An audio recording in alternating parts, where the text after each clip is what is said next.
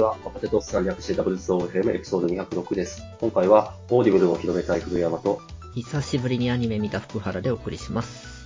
このポッドキャストでは、ハッシュタグ WSOFM でご意見ご感想を募集しています。いただいたフィードバックもモチベーションアップにつながりますので、ぜひよろしくお願いします。よろしくお願いしますよ。ろしくお願いします。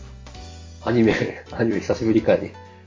そうなんです。あの、D アニメストアをうん契約していたんですけど、昔えー、現在進行形で。あ、おうしてるのに。そうなんです。あの、なんか、急にログインできなくなって、うん。うんえ、なんでわからない。これはひどい話だな。うーん、なんか、あの、D、ドコモのはい回線を持ってた時に作ったアカウントでログインしっぱなしの状態で、はいドコモの回線やめた。はい。から、なんか、その辺が悪いのかなってずっと思っていたんですけど、はいつい先日、こねくり回してたらログインできまして、おめでとう。何が原因だったのか結局わかんないんですけど、それでアニメ見た。はい。なるほどね。ちょうどワンシーズン、去年の冬はい。秋か。秋シーズンのアニメを丸々見れてなかったのを、最近消化してるという感じです。 1シーズン丸々か。まあ言うて見たいなって思うのは3個4個くらいなんで、まあまあまあまあ、そうっすね。 100話もないくらいですね。うん、全然。昨シーズンは2強でしたからね。まあ、そうですね。まあそこは、しかも、 めっちゃクオリティ高かったから、それは見とかんとみたいな。まあ、復活してよかったです。はい。まあはいそれだ けです。じゃあ、本題いきますか。はい。はい。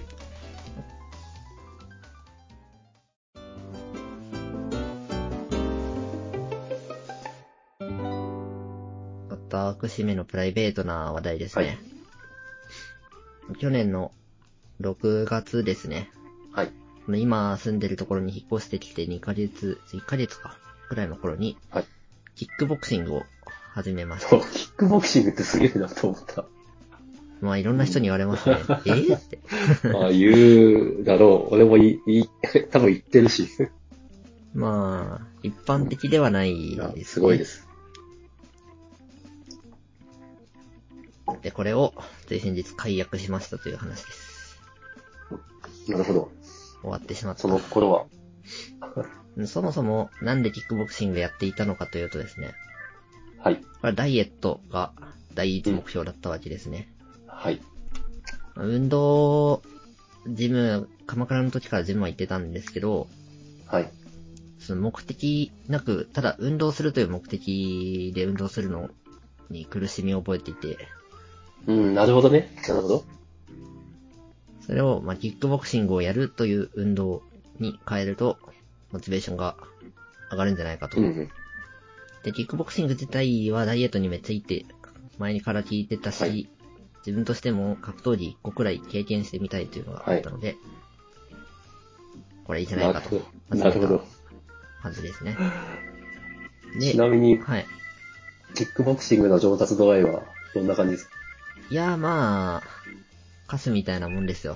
かいやいやハイキック、バッチリみたいな。いや、全然足上がんないです。 そう、うん銃弾がね、ほんと。そうですね。本当にガチってやるなら毎日もう柔軟して、とにかく体柔らかくしてっていう感じだと思いますが、うん。まあ僕のモチベーションではそこまではやらなかったでなするね。ほど。でも、サンドバッグ蹴ったりとかしてた。そうですね、それは、あのー、準備運動をして、体温めて、シャドウをやって、サンドバッグボコボコに して、ボコボコにして。最後先生に、ミッド打ちを3分かけるにやってもらう。いや、めっちゃ疲れそう。なるほど。それは確かにダイエットになるな。そうですね、ミッド打ちは、とにかくやばくて、うん人間3分戦えないんだということがそう話がされますね。 3, 3分2回って、めっちゃすげえと思った、聞いてて。うんウルトラマン3分で帰っちゃうの早すぎるよって思うんです けど、あれ、マジ頑張ってますよ。 ミッド打ちからウルトラマンを知る。 3分フルで戦って、ちゃんと帰、一人で帰れるくらい体力残っているや、マジすごいですね。ね。そう。やっぱ、絞り出すとね、人間って案外、ほんと限界まで絞り出せちゃうんですよね。短期時間で。うん。もう倒、ふう終わったじゃなくて、ミッドジの後、うわ、バタン、倒れるくらい。 あ、あ、あ、あってなるくらいはやばい、それは。ああ、よく、よくやった。よく頑張った。いや、おかげさまでですね、ダイエット自体は成功しまして、はい、おめでとうございます。まあ、きこれに加えて、週は1いでキックボクシング行ってたんですけど、週1でジムも行ってたので、それもあってす、ごい。すごいね。二つかけまあしとた。食事制限はい。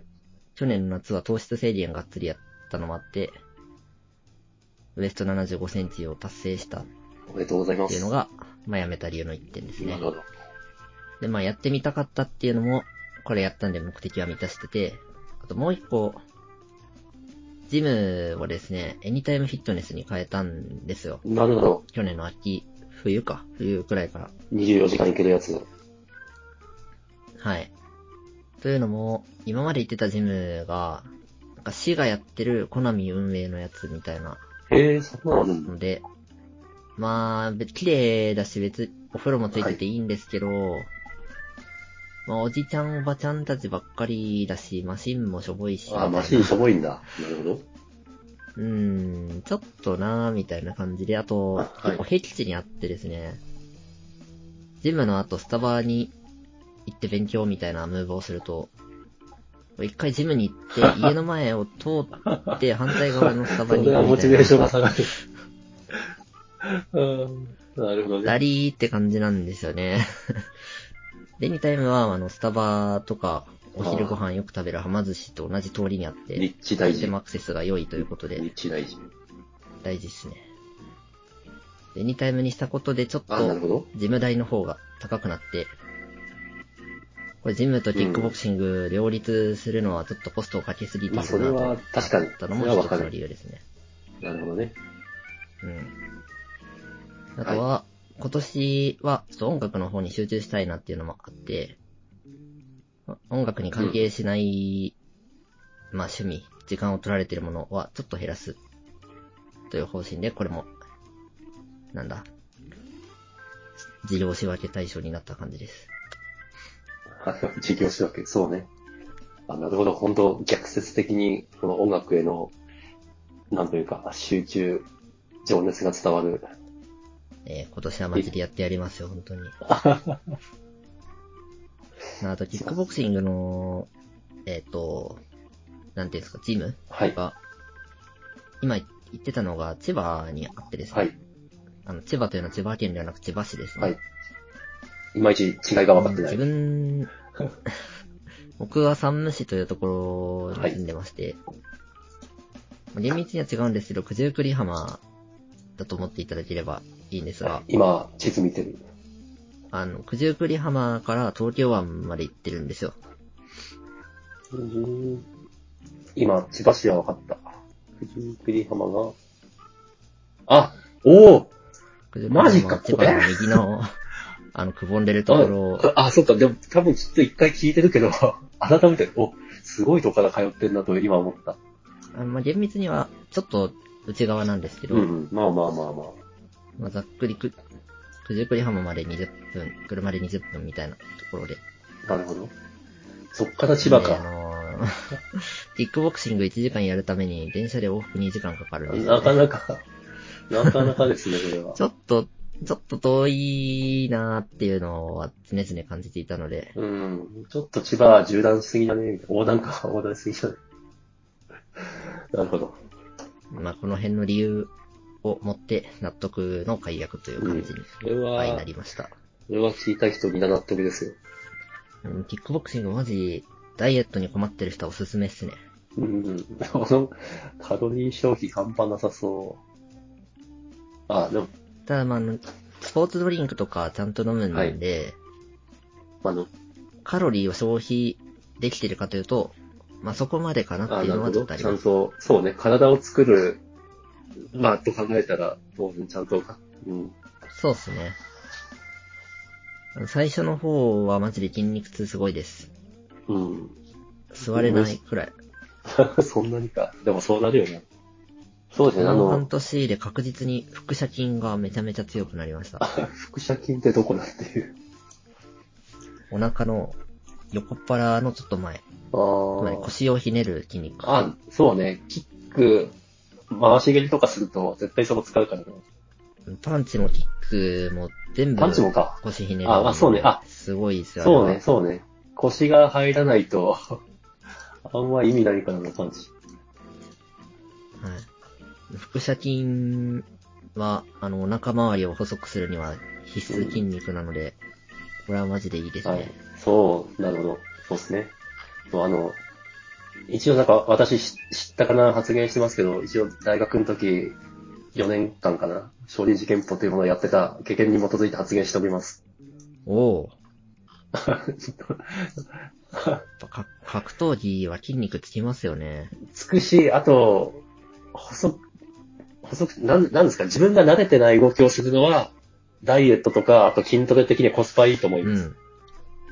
それは間違いないです。やっぱ自分が慣れちゃうと本当最適、自分、なんだろうな、えエコな動きをしちゃうというか、うん。うん慣れると良くない。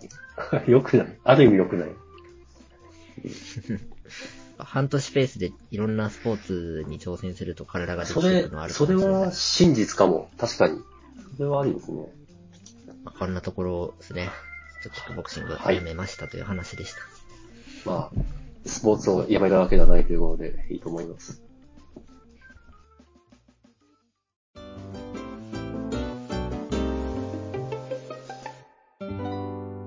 じゃあですね、はい私がオーディブルをお勧めするという話です。はい。そう、再三言ってるけど、ほん本当、本当お勧めしたく て、そのモチベーションとしては、め、本当にめっちゃいいサービスなんですよ。ただ、でも、パッと見の、えっと、サブスクの代金が高い。月額1500円かな。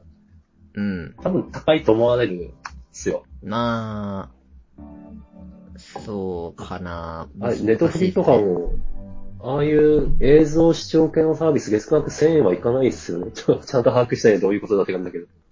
最近は高そうなイメージでしたけど、高いからち。なみに D アニメストアは580円。あ、ですよね。だからそういう見放題的なサービスと比べて、これは聞き放題なんですけど、1500円だ。一見高いと。ちなみに You- YouTube プレミアムは1000円。はい。YouTube プレミアムは入ってますが。そう。あれ、それより高いと。ちなみに YouTube プレミアムも激おすすめです。あれはマジで人生変わりますね。人生が変わる。あの、CM 出ないのもいいけど、あれ入ってると、私は YouTube ミュージックを、まあ YouTube をバックグラウンドで再生できるけど、そういう YouTube を音音楽サイトとして使えるようになるのが超いい。うんはい、と思ってます。はい。 でもオーディブルに戻る。戻ってですよ。1500円は高いけど、仮に小説1冊500円だとすると、たった3冊分ですよ。で、3冊なんて瞬冊ですよ。 それはそうですね。おーこの、これは一回聞いて、いや、一回じゃダメだ。何か自分がドハマりする本一冊でも見つかれば、もうそれで元が、元が取れるし、ハマってくれると思う。うん、だからそ、そこに至る人を増やし、が増やしたい。なぜならば、このサービスに終わってほしくないので。はい。いいサービスなんですよ、本当なのでみんなぜひ聞いてほしい。そんな、終わってしまうかもって感じるほどユーザーいないんで すかあごめん、それは、あの、私が何も分かってなくて言っている。なるほど。えっと、結構いろんな文庫さんが力入れてコンテンツ出してるんで、そういう意味では、ある程度大丈夫かな。ただ、こう、う。うんでも、なんでしょうね。私、小説とかの読み放題系の、読み放題だけじゃないな。で、電子書籍電子書籍のサービスだとあちこちいろいろ知ってるんですけど、こういう、よ、読み上げっていうのかな読み上げ系のサービスは、こ、ここ一強かなと思ってるんで、い一強って良くないと思うんですようね。ん。あと、あと一つくらい出てほしいみたいな。まあそうですね。そのためにも、やっぱ、まあ、オーディブルもいいし、この物語を聞けるっていうことがどんだけこういいかという、その体験を多くの人にしてほしいと思ってます。はい。うんうんいやー、再三おすすめされているのに一度も使ったことなくて、ちょっと、いたここにいた 1, ヶ月無料です。あんまり耳開いてないんですよね。ああ、なるほど。耳をな何で埋めてますか YouTube。そうか。まあね、そっか。ボーカロイドさんとかね。シンプルに動画ですかね。み、見ないで耳だけでも聞聞いてる。割と。ああ、なるほどね。そりゃあ、YouTube プレミアム外せませんね。そうで すね。移動中はやっぱ曲聴いちゃうし、うん家にいるときは動画って、あとスプラトゥーンとか、ゲームやってるときはゲームの音をちゃんと聞かないと思う。 それはそうだ。 いや、わかりますよ。わかりますし、私も音楽は聴くけど、そこに物語をプラスしてもいいんじゃないかな。いいんじゃないかな。本当こう、騙されたと、だま、騙したい。あなたを騙したい。 騙す気はないが騙したい。いや、いい、ただな、なんかな、そうですね。なこんれかは一歩足りやなっぱいこですれよ聞ねく。がコンテンツ消費の手段なんで、そこですげえバチバチに自分に合うコンテンツに巡り合うかどうかだとは思うんですけど、福原くんのなぁ確かに。そうこれなんで手す手段なん段で、す手段なんですよね。オーディブルを使うという目いやない的では刺さらないな、そらそうです福ね。原くんに刺さるコンテンツなぁ何系だといいんだろう。ラノベ読むわけでもないね。読んでましたけど、うーん。でも聞く、あの、読むより圧倒的に楽ですよ。それはお伝えしたい。うん。読むっていう本当主体、能動的なコンテンツ摂取方法なんで、多分究究極に主体的なコンテンツ摂取方法じゃないですか、読むって。二つで、うそうかん。わざわざ文字を目から入れて、それを頭の中でこうイメージに翻訳しなくちゃいけないし、だそういう意味では漫画より、漫その次に漫画、その次に映像とか音楽とか、その自分が何をしなくてもスースー入ってくるかな。まあまあまあ。それがですよ。勝手に、勝手に頭の中に入ってきて、しかも声優さんがいい感じにそのイメージをかき立てる演技をしてくれるわけですよ。俺、ん これを経験したいではない。いや、マジ声優さんすごい。声優さん、せ そう私ちょっとね、うん分かってなかった。声優さんの凄さを。あの、まあ、私にとって声優さんとはアニメに声を当ててくれる人なんですけど、まあ、言うて絵が8割だろうみたいな気持ちがあったんですよ。 でも違う。マジ声優さんすごい。プロっすね。何、うん、何がすごいって、まあ大体一、一つの物語を、オーディブルでは一つの声優さんが読み上げるんですけど、まあたくさんのキャラクターが、まあ男性も女性も、老いも若きもたくさん出てくるわけですよ。うん。それを完璧に演じ分けますね。もう、その人のセリフを聞いただけで、誰々のセリフっていう説明がなくても、わかる。すごい。すごい、マジすごい。で、あの、逆説的なんですけど、なんか声優さんとか、だからその、なんですかね、ちゃんと、その、声優としての訓練を受けていない人が読み上げる作品とかがあったりするんですけども、全然ダメですね。あのうん腹、腹立ってくるレベルです。まあ、人にはよると思うんですけど、 こんな、こんなに価値のある作品を、 あなたが何で読み上げるんだって、思う。うんまあ、あの、ごめんなさい。これは個人の意見です。はい。 まあ、そういうわけで、声優、プロの、プロの素晴らしい声優さんが、あなたの好きな作品を完璧に演じ、読み上げてくれる、そんな素晴らしい良いサービスです。はい。いやー、そうでですね。なんか、なんか来ないんですよね。ピンとこない。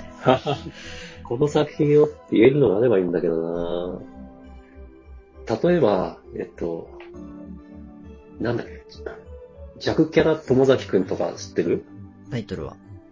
うん。あれは、あ、そうか、タイトル知ってる系か。えーまあ、あれ結構いい、じ、なんか、 ちょっと人生のためにもなる人間関係構築的な意味で、あ、俺の人生に活かせてるかといえばそんなこと全然ないんだけど。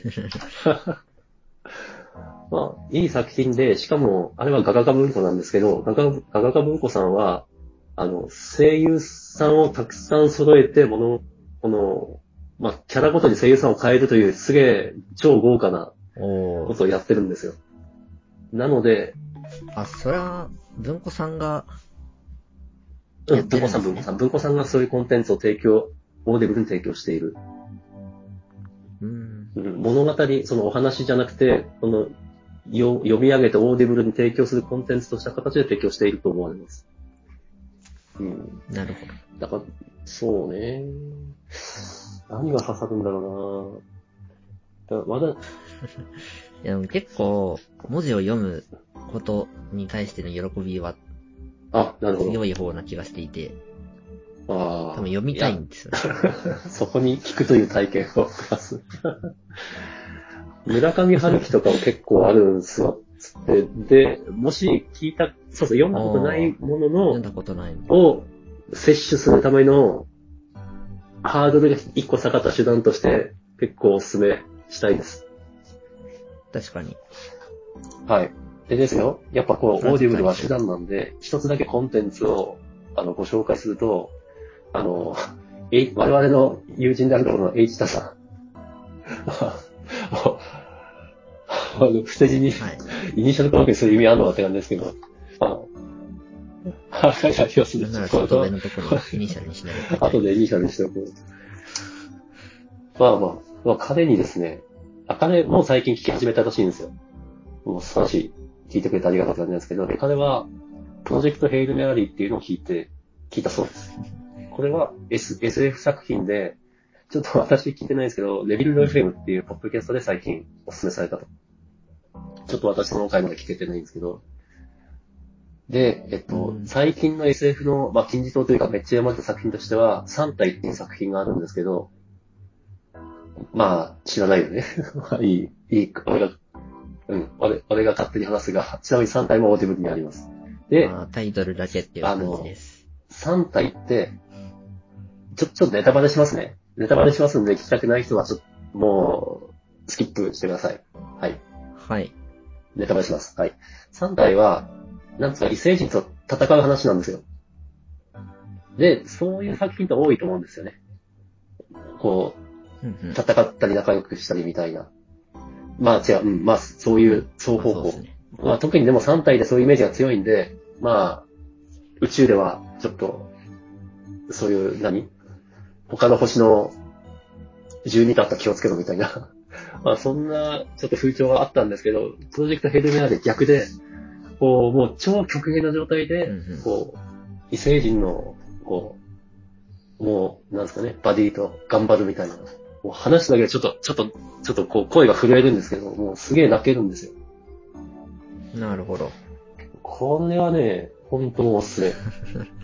超おすすめですうんね。やっぱこう、ラブピースですよ。ラブピー ス。仲良くやろうぜ。っていう、ラブピース。これはもう本当おすすめですね。はい。ちょっと、この話をしただけで、なんか涙腺が緩んでしまったん で。まあこんな感じかな。こんな感じです。そう。ちなみに、はい BGM がついてたりするんですか、あ、ついてない。あ、えっと、ごめんなさい。ついてるやつもあるけれど、ついてないやつの方が圧倒的に多いです。うん。でも、私はそれでいいと思ってます。なるほど。そうですね。なんか読み上げにつく BGM ってどんなものなのかなというの はちょっ と。ほぼ、ほぼないね。ちなみにあったやつもあるけど、私の中であんまり良い作品じゃなかった。なるほど。うん。まあ難しい。まあ、所詮結局はコンテンツなんで。うん。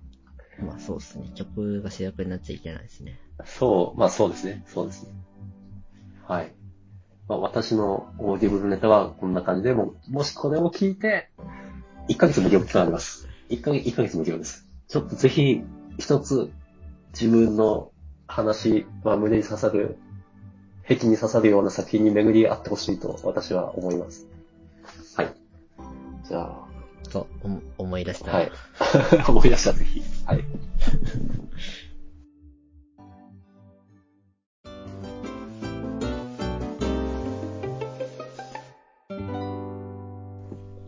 じゃあ、じゃあ、最後ですね。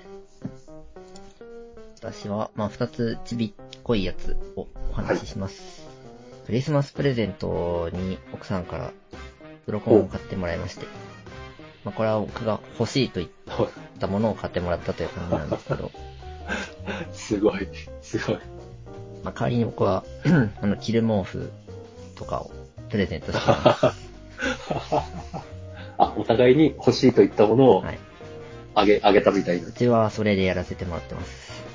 あーまあ、いいですね。それは、なんというか、無駄がないというか、ね、クリスマスとか誕生日とかは大体これが欲しいって相手に言われたものをプレゼントしてますうんね。素晴らしいです。で、今年の、去年の冬は僕はプロコンを買ってもらったんですけど、これなんでかっていうとですね、あの、スプラトゥーンを、もはや人生と言っていいくらいやってるんですけど、あの、スイッチの付属のコントローラー、あの、両手に分かれるやつ、はい、あれで2の頃からずっとやってたんですよね。はい。で、あれ、あいつ、あいつ、なんかひ、左手側がたまに通信切れるんですよ。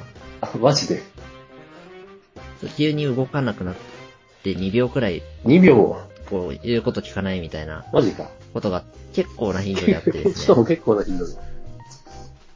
で、それ、入力してたものがそのまんまになっちゃうんで、ああの前に歩き続けるみたいな。ーで割と、そのスプラあんまりやってない私にしても致命的じゃないかと思う。致命的です。10戦に1回くらいあるかみたいな感じ。そう、すげえ腕前競ってる福原君としては、それはやばくないですかやばいんですよ。なるほまあ、ちょっとこの子の構成なのかはちょっとわからないですが、はああ、そっか、個性の可能性があるのか。い。で、まあ、ちょっとプロコンにしてこれを解決したいなって、1年半くらいは思ってたんで 長い。あの、ちょっと高いですまあよね。8000円くらいする高いし、な、マジコントローラー変えると、あの、操作感が変わるじゃないですか。ああ、もういや、もう、どんどん、やっぱ、すげえ極めてるところにいるなというのが、今の発言で分かりました。そうですね、ど絶対弱くなるんですよね。そりゃそうだ、そのコントローラーに最適化してますからね。ちょ、それもあって、自分で交換するのに踏み切れなかったんですけど、はい。先日つ、ついにいよいよですね、はい通信が切れるんじゃなくて、ずっと下に入り続けるということがあ って、まそれは、それはやばいよ。あ今は何何かの表紙かに直ったんですけど、これはいよいよだなとうん思って、ちょっともういい機会だしっていう考なるほどえました。いやー、むしろその状態でよく頑張ってたな、みたいな。でもはい変えたおかげでですね、もう切れることなくなって、もう生存率が爆上げなわけですよ。腕前も上がっちゃいますね、これは。これはもうなんか、一気に、こう、人生勝ち組じゃないですか。だいぶ勝率変わったんじゃないかと思いますね。聞いてた現象がやばすぎるから、本当これは変わる気が、良かったですね。うん。良かったでやっす。ぱデバイスって大事だなっていう大事です当ね。たり前の話。うん、まあいい。 コントローラー変わることによって、操作感が変わって勝率が下がることを心配するほどやり込んでるからこそ言える。ですね。まあ、やっぱ一週間くらいはなんかダメでしたね。 全一週間を許容できない。然でき、いや、もっとあーな来るほどると思ってましたなるほ。変えるまでは。なるほどね。 もう意外と人間適応するもんだなっていう感じですね。いやー、もう今アクションゲームをそういうレベルではもうやれない、やれなくなってるんで。いやー、うん。でもそれはそうですね。僕ももうすぐだからですね。こんなガチレールいやが。素晴らしいですね。そうね。年取って、まあ大体のことはそんな若者に、若い人には負けんぞとは思ってるけど、 反射神経はもう間違いなくダメだね。反射神経が要求されることは。うん、残念だな。いや、そうっすね。小学生やばいね。いや小学生の反射神経やばい小。学生とかすごいっすよ。それはい、それはわかる。勝てない。無理です。あれは早すぎる。うん。かつて我々にもそういう時代はあった。そうっすね。福原君はまだ勝てるでしょ。いや、ダメか。反射神経の一点をもってしてはもう勝てない。ああ、なるほどね。反射神経のみ、のみで競ったのか。そうですね。そう。はい。老解され、なんとか買 っている。ああ、それはしょうがない。はい、そしゃあないです。そのうち限界を超う。えるいや、まだまだ、まだまだ大丈夫だよ。30代のうちは大丈夫じゃん。 まあ、でもあと10年ってことまであ、す何ね。事にもちょっと、いや、ももっと老化にななるなってればいいのかもしれない。うん、確かに。はい。なるほど。まあ、そんちょなっともうもう一つ。話でした。はい。で、最後が、ゲゲゲの謎を見ました。これ全全然知らなかったんだけど、話題になってる。ちょっと前ですね。うんゲゲゲの鬼太郎の映画なんですけど、はい。まあ気になりつつそこまでの興味もなかったんですけど、うん。先日 X でですね、あの、登場キャラクターにさよちゃんというのがいるんですけど、さよちゃん。はい。あ、うん。うんうん、っていうのもちょっとおぼろげな感じの、はい、理解力。あはい、の、これ、結構、鬼太郎の映画と言いつつ、鬼太郎出てくるの一瞬なんで、あ、マジで 誰の映画なの 一あの、体。前日譚みたいな感じなんですよね。鬼太郎のお父さんの話なんですよ。北野のお父さんなんだ。なるほど。うんで、さやちゃんは原作には出てこないんですけど、はい。その子が、あの、フェイトの、はい。マトサクラと属性が似てるというツイートを見て、わからんけど、まあいいや、はい。あの、だいぶ闇を抱えているタイプのヒロインな。るほど。何系なんだ。それを見て、ほう、これは見んといかんと思って見に行き ました。じゃあ なるほど。ちょっと、ちょっとその、その前前後の接続が私にはついていけないけど、 闇系の中で見に行かざるを、見に行くしかなかったんだ。なるほど。そうですね、ちょっと桜ちゃんと同じくらい闇と言われたら、それは見ざるを得ないです ね。いやー、人間というのは業が深いな。なるほど。 まあ、なまあ、期待を裏切らないくらいには、うん、なかなかの闇属性でありました。あー、なるほどな。これ今でもやってんすかね、今これ。これ先週の日曜に見に行ったのあなるで、結構やってますね。うんここまで深田君がするんだったら、ちょっと行かないとなと思ってますよ。おまあ、でかい映画館ならまだやってるんじゃないですかね。なるほど。めちゃめちゃ良かったですね。なんか、めちゃめちゃ良かっそんたなに。ゲゲゲの鬼太郎に特に強い思い入れはないんですけど、うん。でも子供の頃にちょっと見た思い出の技とか道具とかがちょいちょい出てきて、ほうほうほう、あ、これそういう由来だったんだみたいな感じ。北郎が出てこないのに技が出てくる。そうですね、お父さんが似たようなお技使う父さん、お父さんそうだったの 俺今初めてお父さんの顔を見てるんだけど。こういう、そうなんだ。そっくりじゃん。めそう目玉親父、ああ、うんなるほどっていう感じですね。そうか。そんな経緯で目玉になっちゃったのねというのがわかる話でし見に行きますよ。見に行きます。た。来た。さいや、だってねす、がです。見に行かないとでしょ、もう。えー、ちょっと、闇属性というのはようわからんが、北郎 の親父さんが目玉親父になっちゃった経緯が気になる。うん。ぜひにということで。はいあと、ちょっとめっちゃ久しぶりに映画、二人で映画行ったのめっちゃ久しぶりで、もう3年ぶりくらいなんですけど、ポップコーン S 二人で食べきれない問題。いいや、え、いけるでしょ。いけない。けなかったっすね。半分残っちゃいまそしれ、た。あれじゃん、あの、千葉のポップコーンが、よそとちょっと違うみたいな。 いや、まあ、あまりにもでかかったっていう のは、頼む前からいけっかなって言ってましたけど、やっぱいけなかった。 S、それ S っていうことは、M、L があるんだよね。そうなんですよ。ちょっと信じられない。あ、多分私が知ってる S サイズじゃないですね、きっと。まあ、後半、ちょっとドキドキしちゃってって食べれなかったのはありますね。あ、そのレベルそのレベルが面白い。集中しちゃいました、あれは。あ、やべ、ちょっとね、そう聞くたびにこう、自分の中の期待値が上が って、期待値が上がるそと。れ良くないですねそうなんだけど、ちょっとね、なんかすごい今、行きたくなってます。ね、言うて私は、トップガンマーヴェリックとかも見に行かなかった人間ですよ。マーベリッすいク 知らないくらい。そうか。 ごめん。あの、ちょっとクラスターが違った。まあ、映画の中で、なるほど。いや、いや、実写実写はちょっと見る気にならないですよ ね。あれは見ました。ちょっと超脱線ですけど、えっと、スズメの戸締まりとか見ましたかいや見れてないんですよ。ああ、なるほど。まあまあ、その、はいもう、ネットフリード来てないっけ来てないのかわかんないです。でもそもそも映画を見る文化があんまりないんですよね。ああ、なるほど。でも、久超久々に映画館行ったの。そうなんですよ。去年、前見たのはワンピースのフィルムレッドくらい。あ、なんかその話聞いた覚えがあるな。ポッドキャストで話したのかな話したかもしれませうんん。ちょうど1年。ああいや、もっと前かな。2年くらい前かも。なるほど。ミュージカル的なやつですよね。あー、まあ、雰囲気はそうですね。雰囲気が、はい。 はい。まあ、わかりました。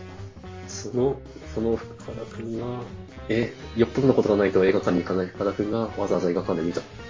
そうですね。まあ別に、鬼太郎だからというか、さよちゃんが気になったというか、闇属性はそれでし。いや、行きますよ。そしてちょっと、闇、闇について学んできますよ。ぜひ、さよちゃんでいいなと思えたら、あの、フェイトもおすすめエです。イト、エイトって、それソシャゲじゃないのあれは、フェイトグランドオーダーで、原作は、本当の原作はあの、エロゲですね。あ、そうなんだ。そしてそれは、いい話なの。めちゃめちゃ有名っすよ。マジか人気だし。マジか。分かってねえな、なんかちょっと、オタクと名乗るのは恥ずかしくな るよね。まあまあまあ、はい。